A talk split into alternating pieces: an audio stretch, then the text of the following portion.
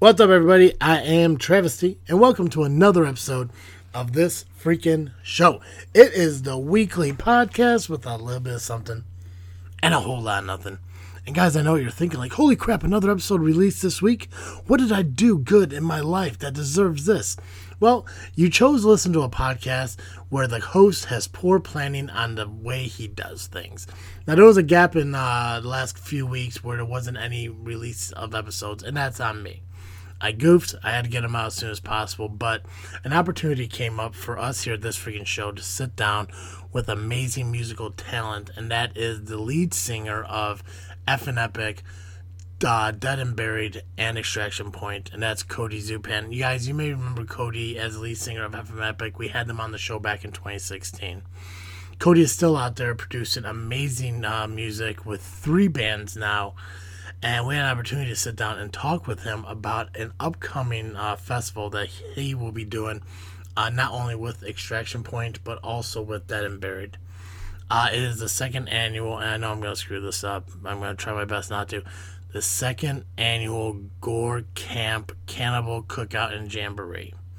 Uh, all the information for it is available on Extraction Point uh, and Dead and Buried's uh, webpage or Facebook page where you can check out the address and location information on it, uh, as well as it's posted up on our Facebook page. And I give the information uh, towards the end of this interview. So I was able to sit down with Cody and you know talk with him for a little bit on what he has been up to since the last time he was on the episode.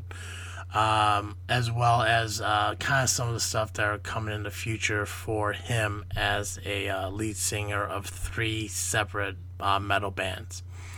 So I hope you guys enjoy it. Uh, we were able to do this uh, in person, on location at Game On uh, Bar and Grill in Peotone, Illinois.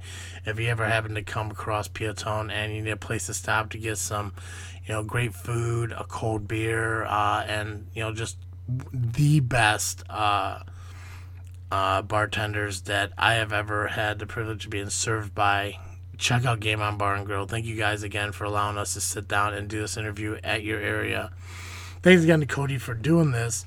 And um, we're going to dive right into the interview. But of course, I just got to mention that this episode is brought to you by CarterComics.com. It's the one stop shop for all your comic needs. Make sure you go to CarterComics.com. Check out all their amazing uh, inventory that they have available on there. If you don't see anything you like on their webpage, they do have four different eBay accounts that you can search through and find. Uh, just a, a, plethora of comic titles, both graded and raw. You're able to bid on them, you're able to buy them outright, or you're able to even make an offer. Um, and they do work with everyone because you know they, they want to give you guys a good deal at a good price, and everything they they have uh, rarities, uh, common. They they have such an array of uh, comics available, and you know if there's a comic that you're looking for, you just can't seem to find reach out to them at cartercomics.com. Contact them and say, listen, I'm looking for a certain uh, comic title. Do you happen to have it? Give them an opportunity to check through their vast inventory of comics that they have that they haven't even gotten out yet. See if they have it for you, and I'm sure they'll work it out with you. Fill up your cart, fill up your cart at cartercomics.com. Save 10% on your entire order. I'll tell you what, guys, the more you spend, the more you're going to save. Trust me, it's simple math. You can't go wrong with it. Thanks again to Carter Comics for being a sponsor of the show. Go to cartercomics.com. Promo code FreakNet at checkout. Save 10% on your entire order. And, I'll tell you what. If you go onto if you go onto eBay and you you know you you win a bid and you met, you put in the comments and reach out to them saying, "Hey, this freaking show sent you. Use the promo code FreakNets or whatever." Um, you know, you might be able to get a deal there as well. CarterComics.com, best place for you to go to get your comics today. All right, guys. Uh, enough of me talking, enough of me jibber jabbering because I've got to get into more jibber jabbering. But this time I'm going to be talking to the lead singer of and Epic, Extraction Point, and Dead and Buried. I'm sitting down once again with Cody Zupan. All right, guys. I'm sitting here with Cody Zupan. Now, if you guys. Hey. See? Hey, hey, look at that. now, if you guys, uh, you guys been around uh, for this freaking show since the beginning, you know Cody from the lead singer of Epic. Now, we sat down and we had an interview about Epic back in 2016.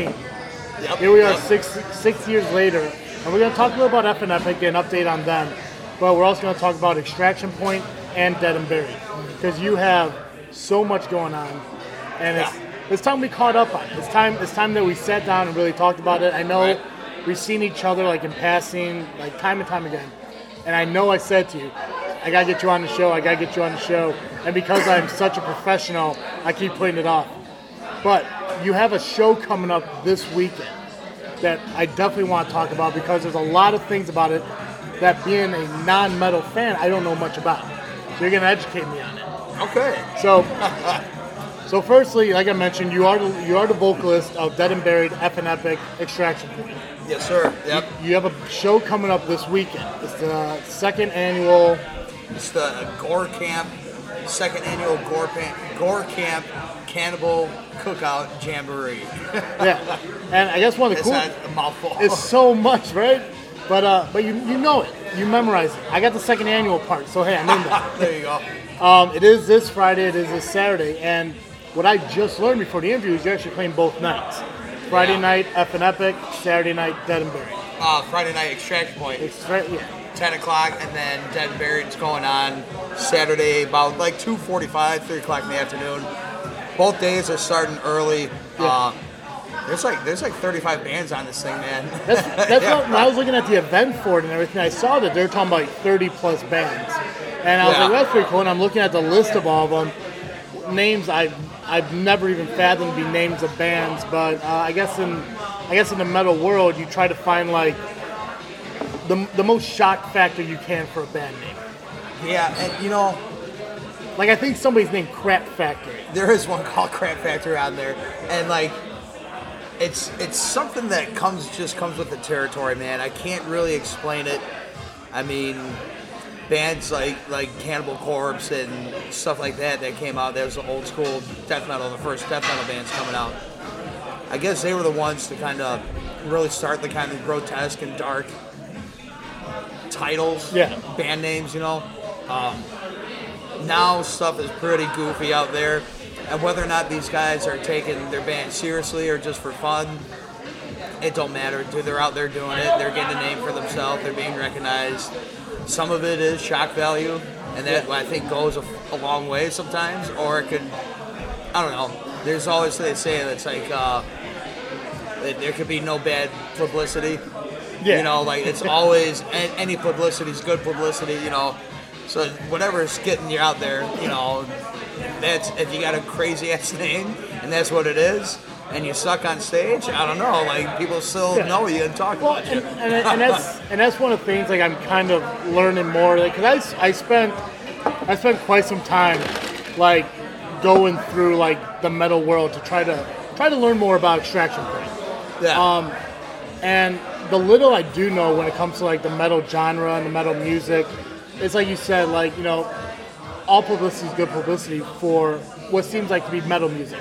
Like I Ozzy Osbourne bites the head off a fucking bat, everyone goes nuts. right. If, I'm assuming if Garth Brooks does that on stage, it's not gonna get the same, you know, shock factor effect. Right. Right. So it's like it's like it, it seems that metal music, you know, it, they could find that line and they could step over it whenever they Yeah. want. And these like the bands like like Crap Factory, we're talking about some pretty pretty extreme uh, subgenre metal uh, avenues of metal. Yeah. You know, it's not just your typical run of the mill Metallica, Iron Maiden stuff. Like these guys, it's you're down into the grindcore, uh, gore grind, slam, fucking death metal, old school death metal, black and death metal, Yeah. black metal, grindcore, uh, doom. You know, it's all. Then there's like porno grind, and there's dude like especially the whole grindcore thing. Yeah. you could break that down like 50 times, and it just keeps on getting more ridiculous. But these some of those bands are fucking killer, and it's it's like some it's some of them it sucks because a lot of them don't ever get noticed just for that style. Yeah. because it's so extreme in one avenue, one one one genre. You know, um, that it, it takes a lot for them to be noticed, but you just got to go to the shows and keep up with like the the um, the scene of it and like watch for flyers and go to the shows and you'll see all of a sudden this a band pop up on a on a flyer that you're going to a show for, never heard of them. Yeah. You check them out, you're like, oh fuck, these guys are awesome. Oh shit, they're from Joliet or Chicago. You know, like it's it's kind of how just the territory of it. You know. Well, and I want I want to talk about a couple of things that were that you kind of just brought up uh, as far as genre goes. Now, you're you're currently in three different bands: F and Epic, Dead and Buried, Extraction Point. Genre of music for each of those uh, is it the same or are they different?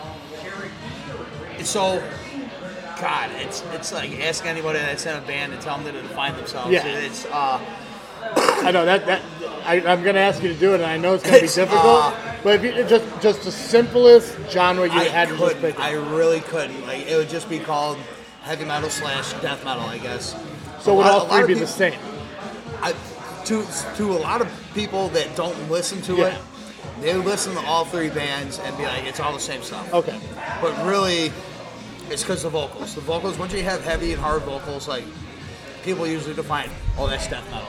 That's death metal. But now there's hard vocals on stuff that really isn't brutal music, and it's making it work. Like so, a lot of these newer. Uh, modern metal bands i don't really know what else to define them as but they got heavier vocals on stuff on on on uh, instrumentals that's aren't really that crazy and brutal. Yeah. making it work just more almost like a like a hardcore feel to it. You know, just more emotion to it. You know, like Yeah. and and vice versa. There's extreme music now that has chorus like clean choruses being sung, and you know it's and I don't know. I'm kind of running off the rails here, but it's just. Uh, I don't know. It's it's it, everything's kind of blending, and like I was saying earlier about the genres breaking down, like they're all breaking down and they're all getting interwoven. Yeah. Well, you know, like let's focus on vocals then, because I mean that's that's where you live when it comes to your bands. Yeah. You're, you're the you're the front man. You're the singer. I don't do anything else. I've never learned any instrument. So if uh, and I've been listening to a lot of Extraction Point over the last week, and the one thing I kind of learned, and you correct me if I'm wrong on this, but the one thing I kind of noticed that was different from Extraction Point to F and Epic is that with Extraction Point, I could kind of understand the words a little bit. Like it was almost like there was a slight more enunciation With it came- Extraction Point? With Extraction Point. Now, is is that correct? Like, am I am I thinking that completely wrong? or- no, no, you're right. Because Okay. I did want to come into that more like uh, a Hatebreed kind of feel, like Jamey Jasta. He kind of just has like an angry voice, and you can understand what he's saying. F and Epic, I definitely was doing more of a growl. Um, now, like Extraction Point, I'm doing way heavier. Like this next album that's going to come out is the the music and the vocals. Everything's going to be heavier and much more aggressive. It's like it's uh, it's going to take another turn. But uh, I did I did do F and Epic heavier. I do remember that Extraction Point. I went lighter, and also I go back and hear some of the songs. I'm like, man, I wish I went heavier. You know, like Yeah. Now, see, how did so? Do you prefer it that way? Like, would you rather all three have its own different sound, different rhythm, or is it easier for you just to be like, listen, I sing for three different bands at the same time. It's easier for me to just make everything sound the same. Now, not so much the music, but when it comes vocally, I'd rather sing the same way. That way, it doesn't get confusing or messed up. Honestly, it's it's man, it's, it's tough because it's I've reached a point. I don't know my lifestyles and everything. It's like I almost have to push it hard for every band now. You Yeah. know, and it's like I'm almost like I'm almost doing the pretty much the same style. Yeah, there's certain things I do. Uh, it's hard to explain. Different kind of licks and different kind of accents. You know, maybe some more kind of chorus or like it's it's so, all of them have their own kind of feel, but for the most part, it's gonna sound the same Yeah. to anybody else that's listening to it. You know, like um, it's. It's, it's hard to say because it's I, I think I think I know I feel like I'm doing something differently sometimes, but I know it's just being heard as the same. Um, do I want to keep it like that? I think so. I think because now I'm learning, especially with vocals and this, like you learn. I'm no master at my craft by any means, dude. Like there, there's there's so much better out there. Some of these younger kids coming up, man. I hear them, I'm like, holy shit. And we're talking some pretty brutal, guttural vocals, you know, like uh, like for example, Lorna Shore or Archspire. Like these guys are probably around my age, if not younger. Lorna Shore has crazy deep guttural vocals and just it sounds like something out of this world. And then Archspire sounds like the rough, brutal death metal vocals, but he's fast like Busta Rhymes, dude. Yeah. like It's like sounds like that. I'm just like holy shit. And that's what I think too. Is like metal will keep it'll keep evolving and getting farther and farther. Like because now you look at like when people in my generation and kids growing up, what we had to grow up on. Now, now this kid's growing up. Their first music now is the most extreme shit that's out there. Yeah. So they're only gonna want to build on that, and like you know, it's gonna. There was a joke that uh, someone was saying like, it was actually Travis from the Black Dahlia Murder. I seen him on some video. He's saying. You know, metal, death metal is going to get so advanced that in the future only a computer can listen to it. Like, which I can kind of see that because there's so much additives now, especially to writing and recording, and so many programs that Yeah. people can make their shit sound. You can go, you can make your fucking basement sound like a professional studio that's paid 500 bucks an hour for. it. You know, Oh. like it's shit's coming out there now, and that's another. It's it's getting saturated, very saturated because of reasons like that. But I think hell, if you can create something cool, you might not tour with it, but if you create something cool, put it out there, make a couple albums, get some kind of underground following. Yeah. That's that's the fun of it, you know. Yeah. Now, for, so, like, uh, for someone like me who's not ingrained into this community or you know the, the fan base that is metal, in your opinion, what what is the the the, the fascination with it? Like what like what draws people to enjoy your type of music? Um. I guess what, what I- drew you into I think I think honestly the energy, man, Yeah. and um, especially for one, dude, countless times I've, I've got a lot of friends that aren't really into death metal and heavy shit like that, and then they come out to a show or we go to see a show together. And they come out to see me play or whatever, and they're like, dude. That really changed my view on this. Like, Yeah. it, it is way better live. I'm like, yeah, because it's a whole feeling. Like, you see the crowd, everybody's amped up, and it's a brotherhood about it, man. Like, like especially in the mosh pits, like people fall down, they pick you up. Everyone makes sure you're all right. There's no bullshit going on. Like, I hate to talk shit about other genres, but there's no big fucking fights breaking out like rap shows and shit like that. You know, like there's no. There's none of that bullshit going on. Everybody, you step into that venue and there's a metal show going on, you're just as well invited with everybody else. Yeah, there's some grumpy looking people, some crazy looking people. You know, it might be a little standoffish, but everybody's loving, dude. It's like it's it's like literally like it's a hippie community, like hippie music, Yeah. but just metal and extreme, and everything's kind of in your face, but in a good way. So, so the perception that people have is saying like if you're going to a death metal concert, you could die because you could be trampled, you could be not like that. It, it could happen, but it doesn't happen at every single show. Every Definitely single time. Definitely not. Definitely Okay. not. Like I, I think the only things that you would hear something like that is like a big outdoor Slayer Yeah. fest. You know, like uh, Yeah, I think there was a, I think there was one video I actually like looked on YouTube. I was like watching uh like I don't know like uh I think it was like artists standing up for their like fans or something like that. And I want to say it was like maybe Killswitch, Kill Switch Engage. I think it was them. There was like a mosh pit going on at their show, and they literally stopped the show because some kid someone was getting yeah. knocked over. yeah. And I was like, you know, that's pretty cool. And like, you know, and I think is watching stuff like that, talking to you about it, where it's like, you know, maybe like these things aren't all about you know satanic death and you know like you know trying to There- resurrect no, the devil and There is, don't get me wrong, there is Yeah. like the the Sweden and Finland, the Scandinavian uh, Mm-hmm. black metal scene. To like when that first broke out, they were burning churches and killing, like taking each other out like gang, like like rap members, like Really? East Coast, West Coast. Like there was. There were people convincing each other to fucking commit suicide. People going, "What? Let me help you die," or go to like. It got pretty extreme. Yeah. Like some some of the black metal, which I it's I love. It's it's some of the fastest shit, and like it's such a it's a weird feeling because a lot of it has like almost like uh, organs playing in the background. There's a lot. It's very atmospheric feeling, you know. Uh, but a lot of the black metal, that's where you get a lot of the satanic shit. Yeah. The, the, the extreme racist hate shit, you know, and it's it's it's it's there, but a lot of that once once a band comes out pinned like that, Mm-hmm. you're almost blackballed. Like you're not gonna get into shows, you're not gonna get into venues. There'll be a tour going around and they, oh, can you support us and hit on a couple shows? No.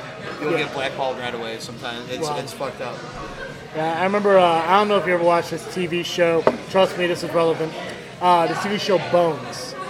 It's an old like TV show about forensic Yeah. science and FBI. Yeah, yeah. So they had one episode where it was like some kind of like death metal band where this dude like I think I, I know which episode like cut his throat about. like it like there, it was supposed to be like a fake knife but it wasn't and like you know in his mind it's like hey if I died that'd be even better for the band and legacy and like Yeah. you ever come across people who are like no, that no, no, dude. Okay. See, that's playing on. That's just that's playing on the older aspect, Gotcha. like when it was very theatrical and everything was so extreme, and like these bands like did almost like stage acts and everything, kind of like like the shock value, like Marilyn Yeah. Manson, you know. It was for the most part, it's all a show, like, and you don't see that now. Now it's like these people we're playing these shows with, they're just everyday dudes. Yeah. You know, it's just yeah, we're all probably a bunch of stoners and probably got some other chemical addictions, but it's just like we're all pretty much good people and Yeah. go to work, you know, like you can't quit your day job for anything, like unless you're like Metallica, Slayer, Lamb of God, Pantera, big bands like that, where you this is your living. You can make Gotcha. a dollar, you can pay your way. For the most part, even even Lamb of God, when they were still fucking on their like third or fourth big album, they still had jobs. You know, like yeah, money's good, sitting good, Yeah. but you still had to go to work. You know, like now how how big is compared to all across let's just say the United States where would you rank like the Midwest when it comes to metal music because you would assume it's rock and roll country music and stuff but Midwest is huge. It's dude. huge. It's huge. Chicago is huge for metal, dude. Uh, so you got you got the East Coast, which is huge. You got the West Coast, which is huge. You got the Midwest, and then like the Southeast, like Florida, around there. Nothing else. There's no other really big concentration. Okay. I guess. Yeah. of- I mean, it's everywhere. There's there's there's little scenes everywhere, but it's like for what's really hitting hard, I'd say East Coast, West Coast, Yeah. Midwest, and Florida. Yeah, and and I look at like again, like you know, with the show you have coming up this Saturday, uh, Friday and Saturday, but also like a lot of the other shows you do. You got a show coming up in June, a show in July. Yeah. Um, It seems the unique thing that comes to the metal shows, and I don't know if it's just the ones that I've seen with you in it, but it's never just you. It's always three to five, or to even thirty. That's going to happen this weekend. Yeah. Now, why is it that like you could go to a one band show all night at one bar for like country music, for rock music, cover bands, but when it comes to metal music, it seems to almost be a festival every single time with three, five, seven bands. So, like the standard usually for a metal show is at least three, three to five. Depending on the venue, where it's at, what time everything's going down. Five can be too much sometimes. Um, I think the reasoning to that is a lot of these bands are not super super well known. Gotcha. And uh, for one, I think people get tired. So say so there, there's going to be like one really well-known band in Chicago. They're still underground, but they're they're well known. You know, they they're going to headline a show, and now there's they're going to stack up maybe two or three local openers that there's been a buzz about. People have been talking about them. Promoters start searching out these bands and check out their page, see if they're really serious about it. Hey, we got this opening. Do you guys want to play for these guys? They're coming through on tour or whatever. Like that's where you catch your break. That's how you get noticed. Uh, but I think it's because a lot of people don't know your stuff. Okay. So they only put you up for a little bit. It's kind of like you're getting little previews of each band, and then you get the headliner band that'll play for an hour and a half. You know, uh, as far as country and, and and bigger rock bands and cover bands, especially, a big bar can book one band, pay one band, deal with one sound guy, and they'll have music set for four or five hours. That's why they usually get paid more too. When it comes metal, a lot of these guys, a lot of us, don't really have that much material. You know, you do, but you can play songs, but and then you start getting to the point where it's like, all right, the, the crowd's obviously kind of tired. Nobody's paying attention to you. You say you got six more songs. No. you know, like, that's why a lot of metal shows, it's like, you get 30 to 40 minutes, start the show at 8 o'clock, book three or four bands, change over time, you know, and it's everybody gets a little piece. That's oh, check that band out. I kind of like them. Then you go buy their merch, talk with them, and engage with them. Then you start following around and hearing other songs.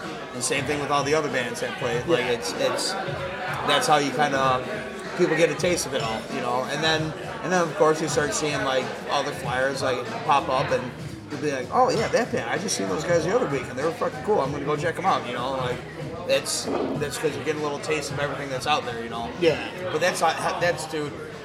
Ever since I've ever been playing, this any show has always had two or three other bands playing. It's just kind of what the, what you do with my Yeah. yeah. Now this may be a dumb question, but I gotta ask it because I'm curious.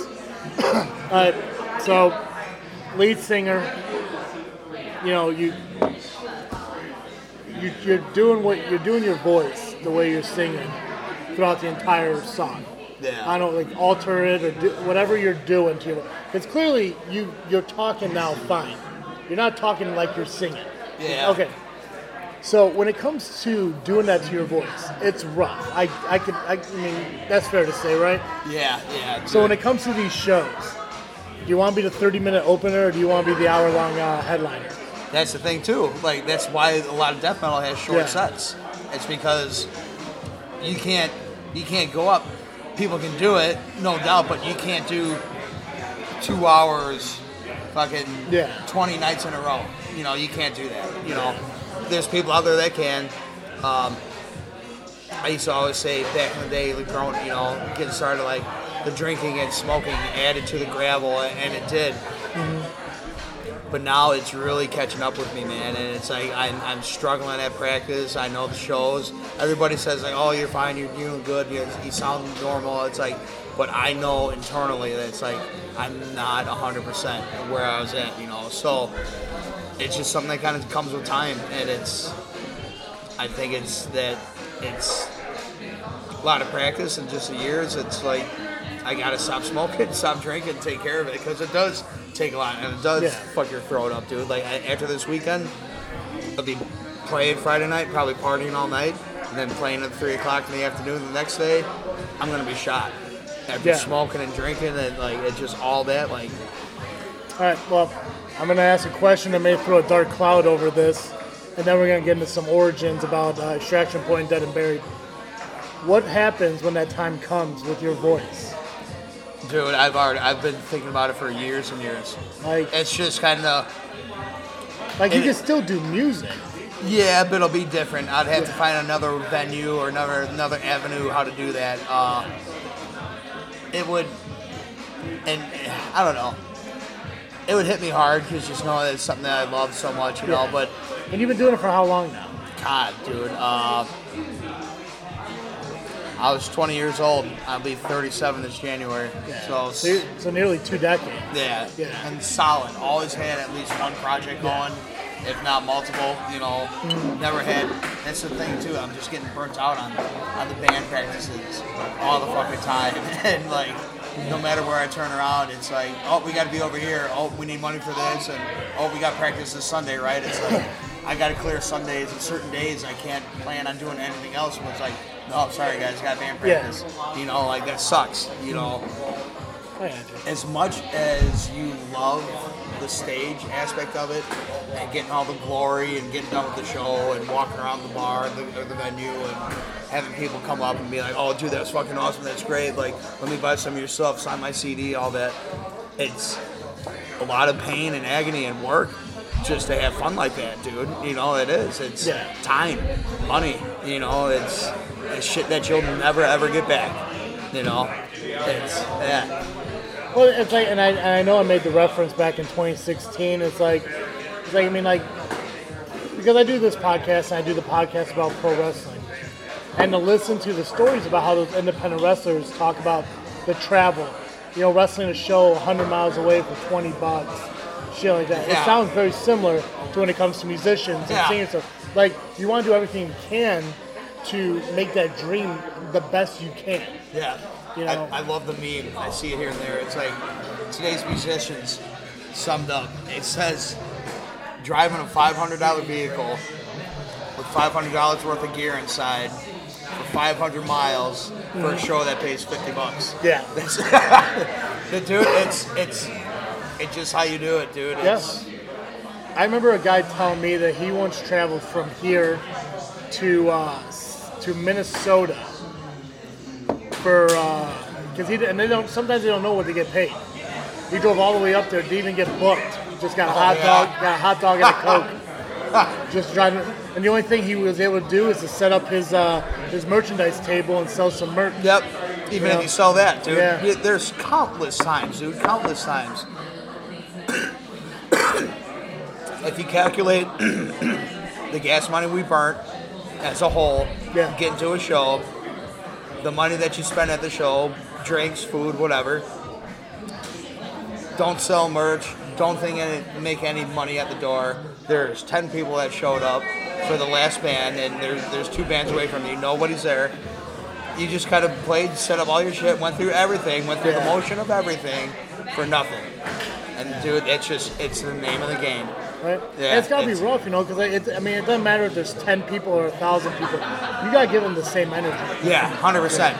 I will say this: it's a lot easier to have that energy reciprocated when you see it out in the out in the crowd, and like then you're on stage like fuck yeah, people are eating this Yeah. up. Then you're like okay, but when there's nobody out there, it's really hard to give it hundred percent on stage. It's like, all right, who's ready? you know, like Oh yeah, man. So we talked about F and Epic. You guys started out. You were you were friends from high school. Uh, your brother joined up uh, after college. yeah. Uh, where has F and Epic been since 2016? Um, I know the pandemic has kind of screwed up a lot of things for a lot of people, but uh, like, what has been going on with F and Epic? I want to say at 2016, uh, Gore was still in the band, I believe. Uh, yeah, so it has been a while. So yeah, so we were we were going pretty strong, playing shows. It was my brother Travis on drums, Drew on bass guitar, Eric Gore guitar. We had Brad Cross there for a while, but he got busy with family, which you know, of course, happens. He had to go. So then we were just a four piece, and then me on vocals. We were running pretty good like that. Uh, and then same thing with Gore. And again, no harm, no foul. You know, it's like he's he, he had his life. He had his wife. He had his he had his company. Uh, had kids. You know, he had three boys in three years. That's a handful and a half, dude. Like he's just pretty much laid it out. So I can't. I'm not gonna be able to do this, guys. I don't want to hold you back. You know, we all understood. It's we appreciate the time that we had together. You know, and memories that we'll never forget. You know Yeah, at that time, it was just the three of us. Drew said he was going to pick up guitar, and he started playing guitar. And then we got uh, our friend Dave Lorbach, who we all went to high school with. He was a little bit older than us. He's actually the guy that got me the job where I'm at now. Um, he picked up bass, and it took some time uh, for all of us kind of get used to the new notion of it all because it, it did we did take on a different sound. Yeah again going back to the genre thing it probably sounds the same but we definitely feel like like we changed. We got a lot more groovier a lot more modern sounding and weird off timing stuff Yeah. you know? Um, and so that's we pretty much and then we, we wrote another album so that would be the second under F and Epic the first one had the one lineup second one has the new lineup and uh, yeah, man. Uh, we went to do the. That came out right when fucking COVID hit. Our second album, Exploit This. Um, so it, we we took a long time. Usually, like when you're in a metal band or any band, really, you kick out in your underground band, you kick out an album. You have like an album release party. Yeah. Where you usually do somewhere kind of in your hometown where you get a lot of people to come out, or some bar that's known for having shows that's close. Um, we never really got a chance to do that. So some time went by, the COVID shit, nobody's really having shows. Which jump tracks a little bit. Extraction points stayed busy somehow through all of it. but F and Epic didn't. Um, and now, after never really releasing the second album officially, we had one show at the Looney Bin. It didn't really go over well, and it wasn't really advertised as our release show. You know, just Yeah. you know. And now, pretty much the guys have been writing like crazy. We got enough material for like another half album, and it's like we didn't really, nobody really knows our second album stuff yet, you know, like. um, but yeah, so it's we're still getting together. Uh, I will say the three guys, Drew, Dave, and uh, my brother Travis, they definitely get together a lot more than me. Getting over there, just busy, Yeah. life, work, house, girlfriend, other bands, Yeah. you know. Yeah. So I know like a lot of your shows that you do are more up north. Definitely, yeah. The festival that you're going to do is more out west, we- uh, west of Peoria, almost near Iowa. Yeah. So we grew up in a small town. We both grew up in the same yeah, small damn straight. town. This area isn't really like metal fan like like Phil. I don't want to say friendly, but like you don't get a lot of metal fans out in this area. Um, Peotone, not so much.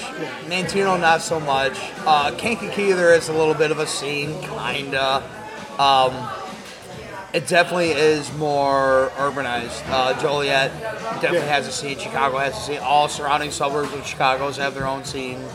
Uh, it's it's just pretty much what's popular. What- If it's some like this is a small farming community, you know. Yeah, if you don't got cowboy boots on and talking about you know drinking a Bud Light on a tractor with Yeah. your girlfriend, maybe like you're, you're gonna lose people. yeah, yeah. like I mean, like I mean, I like I said, I've, I've never been a big metal fan, but I like the music you put out. Yeah, yeah. I mean, I don't see it being at the Will County Fair on a Saturday night. You never know. You never know. Dude, we But- played here uh, a few times, and it's it's.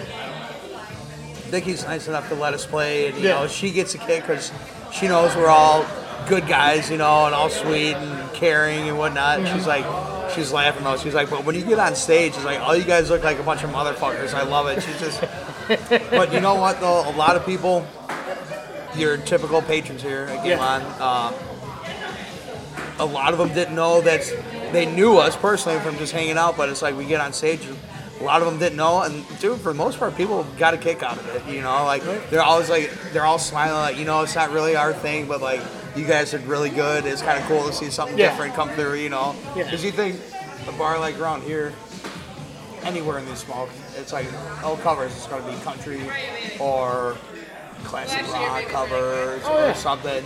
You think it's gonna be one band, a bunch of older guys are gonna jam out for fucking four or five hours, you know? And then we come on, it's like, holy shit, like they're they're really doing this here, like Well, yeah, I mean, well, as we sit here, you got MC Hammer playing in the background right, right, right. now. You gotta edit that. So, okay, let's talk about Dead and Buried. I think that's the one I know the least about. Uh, where where did it start? Where did you come in on it? Where's it at today? So, Dead and Buried is my friend Matt Lunsford and Matt Allison. They were in a band together called No Conviction Okay. out of Chicago. Um, kind of, it was heavy, aggressive, fast, kind of very Pantera esque, kind of more like a Southern Fried Metal feel to it, you know. Um, no Conviction ended up splitting ways, and then they had a, a few songs ready to go, already recorded with guitar and drums. And then Lunsford, this is after I was already in Extraction Point. This kind of started some drama. Sorry, guys, if you're gonna listen, but uh, I've always had a few projects, you know. Yeah. At the time, I was in God Dementia and F and Epic. F and Epic wasn't doing much. God Dementia was pretty much not doing much. And then Rick got a hold of me to join Extraction Point, so I joined Extraction Point. At that time, God Dementia was pretty much falling off, not doing anything. And Epic was practicing, but not really getting out doing shows. I felt like I could still take out another band. I saw my friend Matt Lunsford. He posted, "Hey, looking for a vocalist. Anyone on to hit me up? Let me know." I hit him up. He's like, "Hell yeah, dude!" He's like, "I know you got the chops. Let's do this." And we started jamming, and then we got a bass player Javier. He's from like the Aurora area, and we've been jamming. And we went in. So they had those five. They had five songs recorded with guitars and drums just laid down. And then me and we went up to the recording studio up in Zion at Mercenary Studios. Yeah. Uh, and then we did the bass tracks and laid vocal tracks and kicked that EP out. It's just self-titled, Dead and Buried, but I feel like it's definitely um, it's more death metal. It's more edgy, more aggressive. F and Epic's kind of groovy, low, more chunkier. Extraction Point hits all genres. Yeah. It's all over the place. This one, Dead Buried's more focused, more brutal. Every song, you know, it's heavy. You know, Yeah. And that's more my style. That's more my cup of tea. You know, like I, I'm trying to remember because like was I, I want to say it was about a year ago. Um, you emailed me a bunch of different songs from I think all three of your bands. I think Buried was one. Of I them. did. Yes, I Yeah. did. Yeah, yeah, yeah. Yeah, I got us a couple CDs in the car if you want. I want all, nobody- I want everything. Okay, right I, on, dude. I want everything. Right on, dude. I'll get you. I got uh, F and Epic and uh, Buried. Those two that you don't got. Yeah, yeah. I want those. Um, the one thing again, and I want I want to go back to listening to Extraction Point on YouTube, listening to your uh, your disc, your CD that you guys have uploaded on there. I think when it comes to Extraction Point compared to F and Epic, the Extraction Point songs seem a little bit slower, methodical. The Extraction ones, Yeah, then F and Epic. yeah, Yeah, uh, definitely more deeper. melodic. Yeah, like deeper, slower. the structure of it all. Yeah. Yeah. Um, there are some songs, yes. And when Extraction Point came out, when I joined those guys, um, we went. In, I went. They went into the practice with them, and uh, each song that they had was almost like they had one that was like this genre, and they had. It was all very old school, basic. They had like we they, they called this one Slayer and they called this one uh, Jungle Rot. They called this one like uh, as a, a Bolt Thrower. You know, just because it sounded like I think that was very constructing the basics of what we're wanting to do. Uh, some of the songs I don't like playing anymore because they seem so basic. yeah, Because we're playing like pretty extreme guys that like up next they're gonna be like you know, and then we're like you know, it's like it's kind of like eh, it's basic, you know, like and it almost is like that too, where it's like a fucking competition now with everybody. It's it's like they're playing to just outdo the band before them, like Yeah. like even if it makes sense in the smallest amount of way or any way whatsoever. It's like they're just check this out, and they're just, it's like uh, they call it a wank off. like everybody's wanking off on their guitars, going too crazy, looking at the crowd like, dude, look at me. Do you see what I'm doing? Like, So, but it's yeah, I don't know, man. It's it's goofy. but currently, all three bands, you're working with all of them. CDs are coming out, songs are being made. Yep. to uh, Extraction Point. You have a new bassist that's uh, you guys you guys announced it. Uh, she's starting in July. Tell me a little bit about her, how you got connected with her. So Jesse, I, I don't know the last name, but uh, McAlpin. Uh, she she's been in the scene for a long time. Everybody's known her. Uh, she's been in a few different bands, Radio Creeps, which actually F and Epic played a couple shows with. Um, kind of been out of the scene for a little while for a few years, which you know everybody's you know no harm no foul. Again, Yeah. it's just uh, just something that she had to do. Um, now she's getting back, and our, our our current bass player Rob Hicks, he bowed down, which is again no harm, no foul. Like we all understood, he's got family stuff going on, you know, like work. He's got three kids too, you know, Yeah. like it's it gets tough. You can't do this stuff, and now we're kind of hush hush, but we're getting into a contract deal with a record label, and now it's like the guy's saying he's gonna he's gonna devote so much money, but it's it's to help with us and push us. But when they when they say it's like, hey, we got a big show up in Milwaukee on a Wednesday night, we gotta go. You know, we gotta go do that. We can't we can't keep backing out the shows if they're offered, because then he's gonna take his money out and be like, sorry guys, you know. Yeah. It's we need that backing, but he's gonna help us. But it's kind of like when he says jump, we gotta say how high. You know, and which is understandable. Like he's not wanting really any cut of anything. Uh, uh, it's I think it's something very good, but that's one thing that's like what came up, and I think that was uh, personally, and never really talked with any of the guys. I talked to Rob, but himself, but like And so I think it's, it was kind of like, all right, I can't do this, so I'm going to hold you guys back, and you know we're going to get a big show offer, and I'm not going to be able to do it, you know. And that's I think something's on everybody's mind that's ever in a band. It's like everybody's got their schedules and, and, and home life, and it's got to be you got to be able to drop that. You know, you got to be able to disappear for a few weekends in a row. You know, you gotta you got a family, it's it's tough. You know, yeah, yeah. yeah.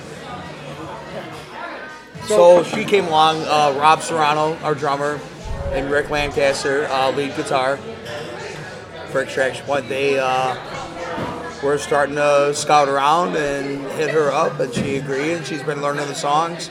Uh, came into practice a few times, and I think she's going to do good. We're looking at a good energy here. Uh, finish up the second album, and uh, hopefully have the second album out by summer. It'll probably be late summer, but you know how that goes. Yeah, it's, no, it's, 100%. no So, matter how much time, how much you think you're ready, you still want to go back and fix shit. You know. so is she going to be the the first female band member that you've worked with, like ever? Yes. Now, how's that feel? No, not as like a permanent band thing. Uh, our friend Holly, she came up for a Extraction Point one. It was uh, it was like a farewell show for one of our buddies that passed away, and Rob Serrano and Holly and him Randy that passed away. they had uh, Chicago Metal Alliance. Which is just like a promotion company kind of thing. They just kind of help push bands out, help like kind of street team, you know, like get the, get the word out. Uh, he passed away. They had a going to, like a farewell show for him at Sugar Skull up in Franklin Park, and we did. Uh, I'm gonna fucking lose it. I forget the name of the song, but uh, we did a song in memoration of him, and she got up and sang with me. Uh, there's been other other times where uh, chicks would jump up on stage or grab the microphone, but it's been nothing that I don't know. It's have a go, guys. How's uh how's the growth been in the metal community with more female artists? Like, has it has it Definitely, definitely. Yeah, there's dude, there's chicks, especially Chicago, dude. There's there's a whole bunch of them out there now, man. Yeah. yeah. I think it's cool, you know. Uh, not like it's ever been a problem, but you know, it's uh, just to see them getting out and playing and doing what they love to do, and Do uh, you see it more instrumental or more vocal? uh, I uh, both, I guess. Yeah. I don't know. Um, Because like when, cause like when, when I think about like metal female singers, I'd say more instrumental. instrumental, yeah. Because the only Yeah. one, the only one I can think of, and I know there's so many more out there, but the only one I can think of is Nico Vega. Oh, dude, there's you got to look at Jinjer. uh, this band called Spirit Boxer. it's kind of more, definitely more modern sounding and more emotional metal. You know, like I said, all the subgenres of it. But there's there's some of these chicks out there that fucking they fucking blow me out of the water, dude. They blow like a lot of fucking dudes out of the water, like. They got some deep ass fucking vocals, dude. Like Arch Enemy, she's got sick vocals. Um, and it's just,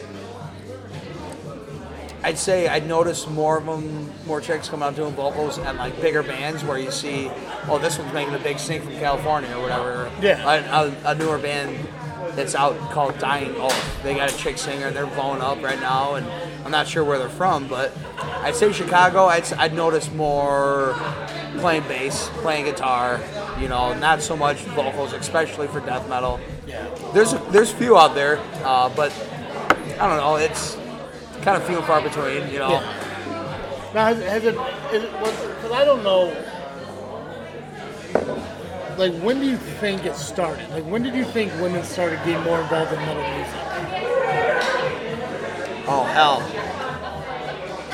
God, that's a tough question. Um, well, they've always been involved in metal. Is like if the broad term of metal, Yeah. you think back like the '80s hair band shit. It's like it's always girls, girls, girls. I Motley want to, I want to focus just on the music you guys, like death metal. So Like I, don't- like, I don't want, I mean, because if you want to look at, you can look at Joan Jett as being some kind of metal, Right. and stuff like Yeah. that. But I want to focus on like, like not even Evanescence because that, that's what that's I think that's more like what goth rock or whatever. But like when you look at when you look at like a band like let's say Gwar, uh, Hatebreed, shit like that.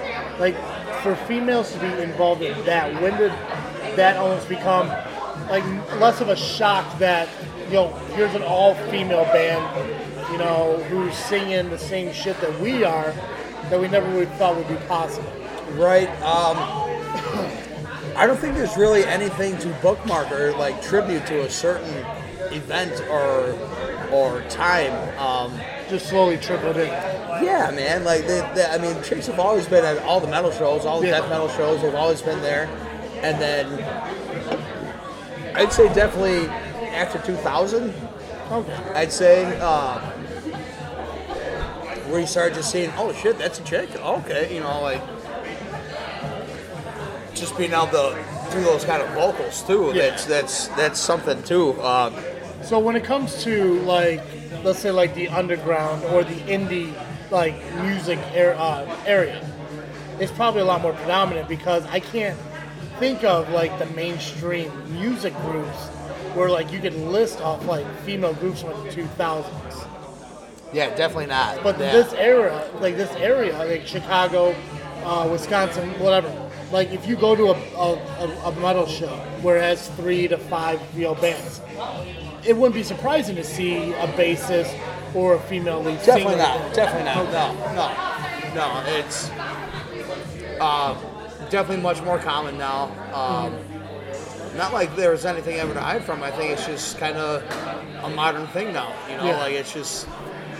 It's like yeah, people people don't care who, what you are, what you look like, what you do, as long as you show up to band practice, put in your two cents, do your work, do your homework at home, you know, practicing the songs, not just at band practice.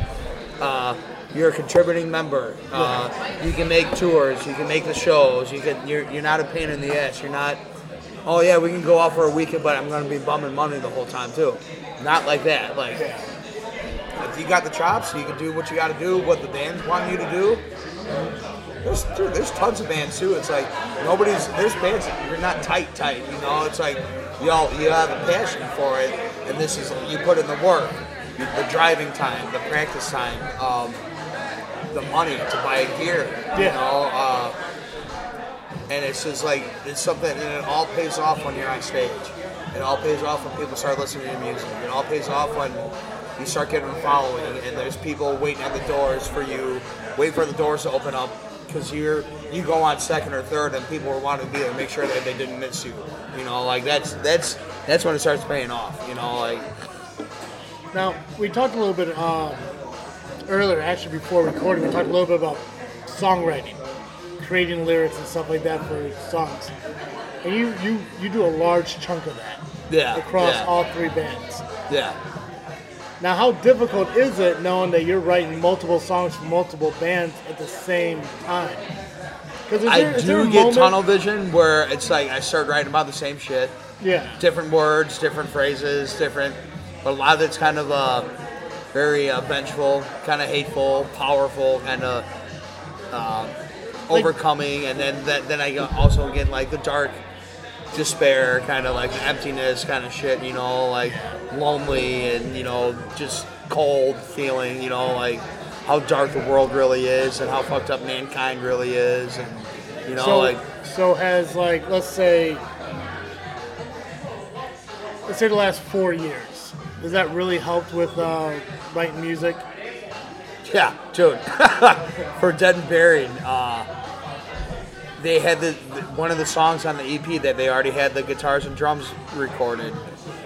I wrote lyrics to it, and I call it "Violent Pandemic," and we wrote that like winter 19 going into 20 Yeah. and then all that shit broke out and it's like and all the misinformation and all that shit that's pretty much what the song violent pandemic's about is like a pandemic a violent pandemic of people lashing out aggressively and violently and being lied to Yeah. and like that's what you're running on you know like it's a violent pandemic you know it's Yeah. Well, it's like I, I was listening to uh, again, like I was I was looking up a bunch of extraction point shit. So I wanted to try to see if I could figure out as much as I can about your band going into this interview. And there was um, there was a show. I'm not sure how well known it is. I never heard about it. It's called like Thrash or Trash. Yes. Okay. Extraction Point was on there. Yeah, I, Yeah. I listened to that Yeah, shit. And I can't remember the, the song it was, but it was a lot about Force compliance. Yeah, Yeah. and that one definitely. Yeah, that one was written for Extraction Point. That was written well into Yeah. the the 15 days to curve it. yeah, yeah. Um, so that was definitely focused on all that shit. It's like force you to act out all their will, do as they say, take the pill, Yeah. force you things you won't believe, force compliance on your knees. You Now, know, how are choruses important when it comes to metal music? Uh, I don't think I like in my mind. I don't think too much of like there being a chorus when it comes to metal music. There usually is. Okay. If you're looking for it, you can you can it, like because all all the fucking uh, all death metal, all metal, all something has a chorus. They might only hit it once, maybe twice, three times, maybe more. But like you can tell when it's because it's usually where the title of the song is thrown in, Yeah. and it's more of a catchy part, kind of, you know, like um, yeah, force compliance. I repeat it a lot, but that was like it was. There's like three courses to that, and that's where. And it's if you can call it the chorus, like it's not. It's a part in the song that we do three times. It's a really fast part, so it's not really chorus and groovy, but it's just. That's where I repeated the lyrics at, and it's just yeah. So if you have to, if you had to break down the structure of creating a song, creating music, lyrics, vocal, all of it, what comes first, the lyrics or the music? So, um, I like to write music first. Okay. Because then I can see where it's going, and then I can add.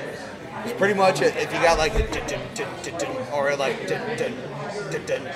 I could be like bark, bark, bark, or I could just be like bark, bark, bark, bark.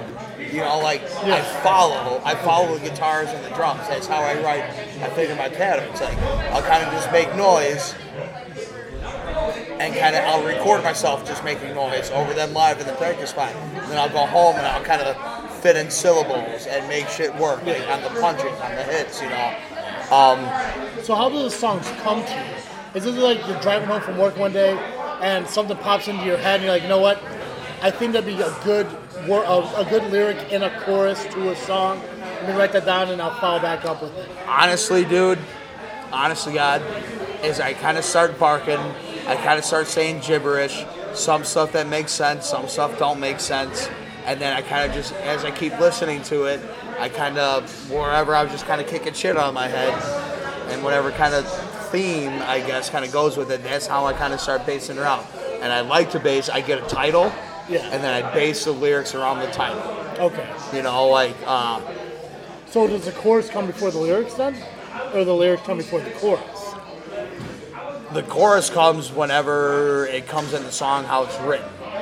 So it could start with the chorus sometimes, or sometimes like if the chorus starts, it'll just be instrumental, and then you hear the chorus, and then you hit the verse, and it's all driving and everything, and then the chorus will hit again. Then it'll be music and lyrics, you know, and then you because you hear the music from the intro, and then you hit the chorus again with lyrics and everything else behind it. Everyone's like, oh, okay, that's really like a way to. Uh, grab people. I think, and like the, the a really good way to write is uh, the the usage of chorus first, Yeah. and like a simple simplified version of it, and then hit your verse, or maybe even two verses, and then once you go back in that chorus, people hear it, but there's so much more behind it then, Yeah. and it's there's a lot of music, a lot of metal coming out that way now, and I hear it, and it's like, yeah, that's exactly what they're gonna do, and you can almost, dude, especially when it's like cookie cutter metal. I'll be watching it, band I've never heard before, never seen before, never heard a single song, and I'll be watching it and like, here's the drop, and it's like, oh, you can call it out, you, know exactly what they're gonna do next, you know, just because it's it's uh, what's it called? There's uh, lack of better words, is uh, music theory. That, that's that's what it's called. Like guess like knowing what should go where. You know, just because it, it sounds right. You know. Yeah. So when you sit there and you have like your lyrics written out, you got the song written out, you're like, this is perfect. I'm gonna bring it to the band. Are you reading that out just normally, or are you doing your singing voice? Like, do you have to hear the song in your singing voice in order for the lyrics, the beat, and everything to make sense? Or can you just speak it out, like, you know the rhythm's good, this will work, this will flow? It's kind of feeling it out, just kind of hearing it. I definitely hear like when I when I when in practice and we're writing a new song and we're going about it. I'm just kind of like they always say, just ad lib, just, just jump in like when we're writing the song. Because a lot of times too, if I feel something like that, like say they're they're jamming a chorus, they're playing playing, and then the vocals kick in. And the way it's going, the choruses should stop eh, because I came in halfway. But really, we do half without vocals, half with vocals, and then hell, that's where that's when they when they were going to stop originally, and then with the vocals, oh, I'm like, no, dude, go another one with vocals, and then so then it changes it sometimes, like with the vocals, just hearing it, it's like, oh, definitely go one more, you know, like, and that'll change up the writing of the song, but it's all for the better in the end, you know, like. So the process for you is the same across all three bands. Pretty much. Yeah, hundred percent. Yeah. yeah. Now, is that you, or is that just a norm? norm. Pretty much all three bands kind of work in a similar fashion where it's uh, um, we all kind of write together, spend a lot of time working on shit, trying to get shit to sound right, get everybody playing the right stuff. and then I'll come in and be like, all right, no, let's do this, do that. And even though I don't play, each band wants me, wants the input of like what I think would sound better, you know, or would- does this sound okay doing it this way, or or vice versa. All right, second annual Gore Camp Cannibal Cookout and Jamboree. Yes. We're at the Willis Steel Corporation building that's at 156 North Academy Street, Galesburg, Illinois, May 6th and 7th. Tell me, tell me a little bit about how you got involved in this, how you got lined up for this uh, festival. so this is the second year they're doing it. Extraction Point played last year, but I believe it was only a one-day thing last year. This is the first time that they're doing two days. Um, Extraction Point played. It's it's the show is being put on by uh, Squatch Tracks, which is by our friend Steve Squatch. He uh, it's like a promotional company. He, he works with a lot of death metal bands, setting up shows. Bands are on tour. is- He gets other bands to kind of fill in. You know, like if they got a date here, hey, we need a couple more bands. He helps out, and just pretty much just a PR company. And then Necro Productions, which is kind of run by my friend Bernie, who he'll be playing in a few bands there too, Celestial Serpent and Ancient Entities. Um, it's being put on these guys, and uh, pretty much, like I was saying earlier, it's all networking. These guys, they everybody knows a lot of people. These bands aren't just from Illinois; their bands all come from the whole Midwest, coming to this thing. Yeah, yeah, I saw that like on, on some of the lists that were posted on the event page. You're looking at Ohio, Indiana, stuff like that. Yeah. Um, so, Cannibal Cookout, Jamboree, like what's? How it got there, I have no idea. dude. I have no idea. It's like this guy sat down. He's like, okay, I want to do a second annual. Obviously, we're gonna do some gore music, but we need to do something like really, really evil. Cannibal Cookout, but we need to lighten it up a little bit with a little word fucking jamboree in there too. Yeah, yeah, right, right. Dude, it, the whole gore camp too, like it's gore camp cannibal cookout jamboree. Like I think it's open for camping, but no one really camped last year. I Yeah. got my pop-up camper. I was thinking about bringing it down because I'm playing both days, you know. Uh, but yeah, I, I, I honestly don't know, Steve. That's up to you, man. Well, it, it, it looked like uh, tickets are still available. Oh yeah. You still get them uh, through uh, PayPal or Venmo at uh, Squatch Tracks. Yep. Single day tickets are forty dollars. VIP uh, for a two day pass, one person, 60 bucks. It comes with a t-shirt, a meal for both days. Again, it doesn't state what the meal is, but cannibal cookout, you know, you know, be your own judge, I guess, along with a, along with a poster. Yeah, and then yeah. there's, a, there's a second VIP, which I believe is for two people, same as above, but two t-shirts. Yeah. Uh, extraction point, you're playing uh, 1020 to 1050. Yeah. So a pretty late show. Pretty late, and there's a couple more going on after us too. Um, but no, dude, it's it's pretty cool because it's Willis Tower or Willis Steel Corporation. Pretty sure it's abandoned. I'm not sure how they got rights to do this. Last year is all cool. Cops didn't really bother with us. It's a BYOB event, so they don't have to get like a liquor license or anything. They had a grill cooking out food, you know, just basic stuff, burgers, brats. Yeah. But I, he's someone's got to know somebody in that town to like convince them because it's a small town. It's smaller than Peotone, I think. It looks small, dude. Like Yeah. I said, like when I when I looked up the venue to see because like I was so confused by it. Right. Like Willis, like what the okay? So I looked it up and I went down the street view and it definitely says on the side of the building, Willis Steel Corporation, like for lease. And I'm like, huh, okay. Well, I'm busy that day, but it's Right. it's also three hours away. yeah. So how does uh how is the setup for something like that? Like an indoor metal jamboree. so, like you and, guys that, and that's your it's, it's a equipment big, down there. huh? You guys bring your equipment down there. Everyone uses their own equipment. Well, okay. Whenever there's a big fest like this and there's over 10 bands playing or whatever, usually it's convenient to where the house or whoever's putting on the show and sound, they supply a drum kit, uh, cabinets, guitar cabinets. So then all the bands just need to bring their guitar heads, their guitars, and then uh, drummers can bring their cymbals and the drum throne. But everything else is usually set up, so the changeover time is pretty quick. But because if you're trying to do this 15 to 20 bands a day, and you let everybody take the time to set all the gear up, play, break it all down, have the next band move it all on stage, you'd be getting through two bands in an hour. Yeah. You know, and, and you know, if not more than an hour, hour and a half. So that's why they had these uh, all the gear set up. It's bands are welcome to bring their own shit, but you don't kind of want to be that one band that sets up your own stuff and everybody else is uh, just you know using the house gear. You you don't want to be that one that bitches. That's what I was trying to wonder because I know like a lot of those festivals and stuff, they'll have uh, they'll have like more than one stage. yeah.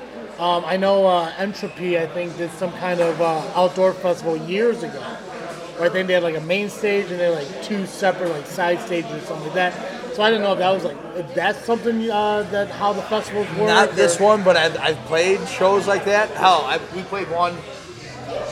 Where was that? Some uh, Northwest Summer.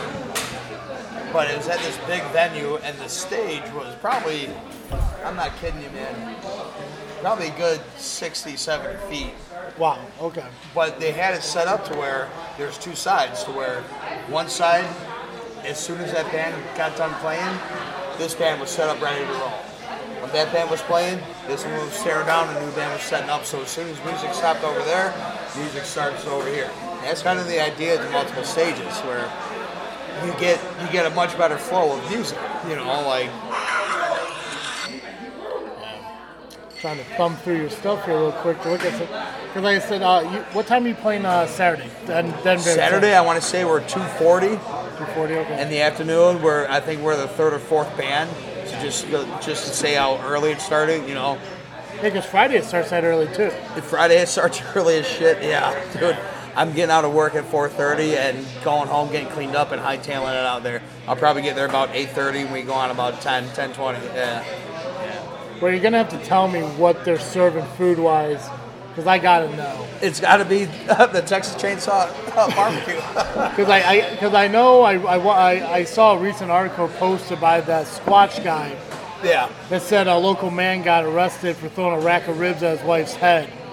So I just want to know if that man went missing, and you guys are gonna have some fresh barbecue.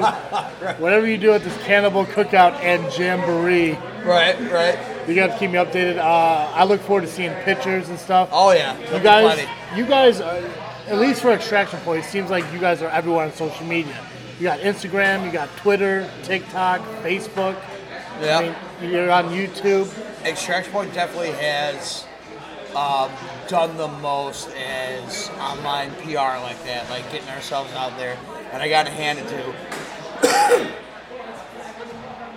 uh, Rick and Rob. Like that's that's those guys. They are the drive behind this band for sure, man. Yeah. They are. They are. They always say, "Oh, it's the three of us. We need you." But like, no, dude. Like, not saying I'm leaving or anything, but it's like those guys are extraction point. You know, I just I'm the sprinkling on top. You know.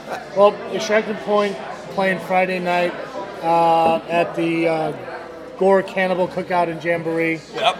Uh, I believe June 18th you got a show. June 18th we're playing. Uh, let's see here. We got. Uh, so yeah, May 6th and 7th, the jamboree going on. June 18th, Extraction Point's going to be at the West Chicago Social Club.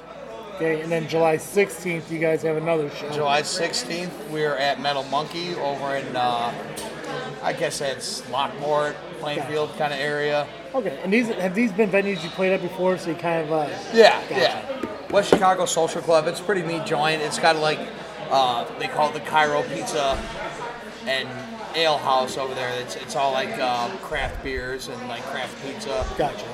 But they have a little stage in the corner, kind of more like a hippie, yuppie place, kind of you know. But they've had good shows. Metal Monkey is a brewery out there, which has serious metal shows. They have big bands coming through, Yeah. and it's always kind of like a one-off show. Like they'll be on tour, and then uh, all of a sudden they'll book it. No one knows about it until like the day of. It's like, oh, tickets on sale. These guys are playing at this small club. You know, like that shit sells out in an hour, if that. You know. Now, is there any shows coming up as far as uh, Dead and Buried and Extraction Point, or is those so kind of uh, like together. no, just in general? Extraction Point definitely has the shows coming up. Got, yeah. F and Epic don't. F and Epic. Why do we keep? I keep mixing. See, the thing is, man, you got too much shit going on. Yeah. So yeah, Extraction Point. We already listed those out. F and Epic. Do they have any shows coming up? F and Epic, no. Dead and Buried, we have this show this weekend, and that's it.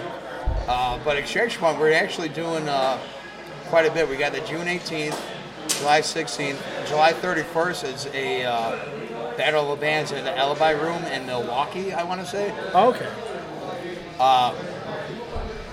It goes on for three weekends. It's July 31st. Now, Battle of the Bands is that Battle of Metal Bands? It'll be all genre. It's just going on strictly on sound and performance and professionalism. Okay, Which so we've done that before. We've won. we've we've won a few battle bands playing hard death metal, hardcore shit. See, the, the thing okay, so so this freaking show is just one podcast idea. JFW is the other one, yeah. but it's it's all under Freaknet Studios, which is what I'm trying to grow and make something up. And I always thought to myself, like, how awesome would it be to make like a Freaknet Studios presents like a battle of the bands, and get like local bands from like the Peotone area and stuff. 'Cause I know there's a few out here, but to get like others too. But all I kept thinking about was like, I don't know how you could judge F and Epic going up against Black Cadillac, Yeah. going up against Entropy, you know, stuff like that. Like I don't, like I couldn't, I couldn't figure out how to sit there and say like, well, you know, the music was great, but like, how do you decipher the difference? So when you say like all music, I mean, are you doing battle bands like country bands and rock bands and hip hop? It's uh. Yeah, dude. Honest, uh, we did one at Reggie's Rock Club in Chicago, and it was, it was country. It was a, a young band that sounded like classic rock. There was a one man hip hop thing that just had a track and he rapped to it. Like, it was all, but for the most part, it was younger, first outgoing bands. I'd say you know like there's. Uh, I honestly don't think we should do these because we'll probably crush it, and they'll be like, "Yeah, you guys been doing this for some years." Because that, I mean, that all, the way the way you set up, the way you do sound check, the way you do everything, like people know it, and they're like, "Yeah, these guys, they know what's up." You know, like instead of like looking around like you don't know what's going on and and fucking up and too much time in between songs without saying anything or doing anything and like talking to each other on stage, like they don't look good. You know, like that's how these battle bands like that's how I think they judge it. You know, It- it's strictly it's not on taste of the music. It's just how you do it. You know, that's that's why I think it's. I don't know. So we'll probably kill it. Well, that's pretty awesome, man. Well, good good luck to the uh, to the Battle of the Bands in Milwaukee. yeah. Uh, good luck this weekend at Thanks, the man. second annual Gore Cannibal Cookout and Jamboree. There you go. I'm sure I'm missing a word. Gore Camp. Gore Camp Cannibal Cookout Jamboree. Second annual. Uh, for those of you who want to check out the show, you can find it on Facebook. Just look up second annual Gore Camp Cannibal, Cookout, and Jamboree. Jamboree. There you go. Or it's a lot easier. Just go to Extraction Point and find it on their uh, their page. Uh, they are on Facebook. Find the information. Get your tickets ahead of time. I think the VIP two pack is probably the best value. Yep. Seventy five dollars for both nights. Comes with two T-shirts. Get a hotel. There's a hotel there, like eight minutes away. Like everybody's gonna be there partying. You don't got to sleep in your van in the Yeah. alley. That's for bands only. Um, Cody, is there anything that I may have missed that you wanted to bring up, or I think we covered everything? I think we hit all the bases pretty damn good here, Travis. So yeah, dude, Now, this has been fun. I know it's hard to ask because it was six years ago, but how much better was this? Way better. So much fucking better. way right? better. Way better. Right? It's a lot easier instead of having Yeah. three different people trying to ask you generic questions about what's your favorite influence band. Yes, it flowed better. It flowed better. I think it's when it's a one-on-one kind of thing. I think it's a lot easier to get in the groove and just Yes. pretty much just talk and chill, dude. Like, right? Plus, we're drinking beer. yeah. I mean, even though I'm drinking this, yeah, Bud Light next. I gotta tell you though, I love this Next, what is zero it? carb beer. Is it like seltzer? No, it's a beer. Really? It is a malt beer. Huh. Yeah, Four percent too. Not bad, I guess. it's a game changer, bro. Yeah, All right. But I do appreciate you sitting down and talking with me. You bet. Um, again, guys, go on Facebook. You can find uh, F and Epic on Facebook, Extraction Point on Facebook, Dead and Buried's all on Facebook. Yep. Like F and Epic. Extraction Point, Dead and Buried. They're all available on Facebook. Like their pages. Keep in touch with their events when they have shows coming up so you don't miss out on them. Uh, I've known Cody for 10, 12, 15 years, forever. It's been a while, man. I think he may have bullied me when we were kids. I can't No. remember. you got Well, picked you were up how you're how much younger than my brother Travis? a year. A year, and then Nick's in between me and my brother, right? My brother Nick? Yeah. How Nick, is? Nick, is, uh, Nick and Travis are the same age. Okay, okay. So Yeah. I got you. I You, got you definitely could have bullied me. Maybe I was. Dude, I was bullied too, man. I didn't pull that shit. It- It's Peotone, man. Bully or get bullied. That's just how life is. I get it. right. But I do appreciate you sitting down and talking with me. Again, good luck at your festival and everything. And guys, like I said, make sure you check out Facebook. Uh, like I said, like uh, because you're on so much social media for Extraction Point, it's amazing. Yeah. Check it all out: uh, TikTok, Twitter, Instagram, just F and Epic band or Extraction, Extraction Point Yeah. band. They'll all pop up. Um, so again, thank you. I appreciate it. You bet. Thank you, Trav. Again, we want to thank Cody for taking the time out to sit with us as we uh, go through uh, what he's been up to. Again, uh, the phenomenal opportunities that this guy is making for himself is absolutely incredible. And I encourage you guys to support him and every band that he is currently working with. Follow them on Facebook. Again, F and Epic, Extraction Point, Dead and Buried, all available on social media. Search them, listen to them. Uh, if you're a fan of metal, these guys will be in your playlist for years and years to come. Make sure you follow us on social media Facebook, Instagram, Twitter, just by searching this freaking show. Thank you to Carter Comics for being a sponsor. CarterComics.com. Save 10% on your entire order at checkout by using promo co- code FreakNet. Go to ballwash.com. Get your all hygiene needs. Use the promo code FreakNet. It'll save you 15% on your entire order of ball wash products. And check out audibletrial.com slash freaknet. Get yourself a 30-day free trial plus a credit to your first audiobook. Try it, cancel anytime, but you get your first 30 days absolutely free just by using audibletrial.com slash freaknet. Guys, again, thank you so much for listening to this episode. Thank you for being a uh, listener of our show for so many years. And hopefully, we can bring you more interviews like this with more content creators uh, in the future. That's all I got. As always, I am Travesty, and thank you for listening to another episode of this freaking show. I'm out.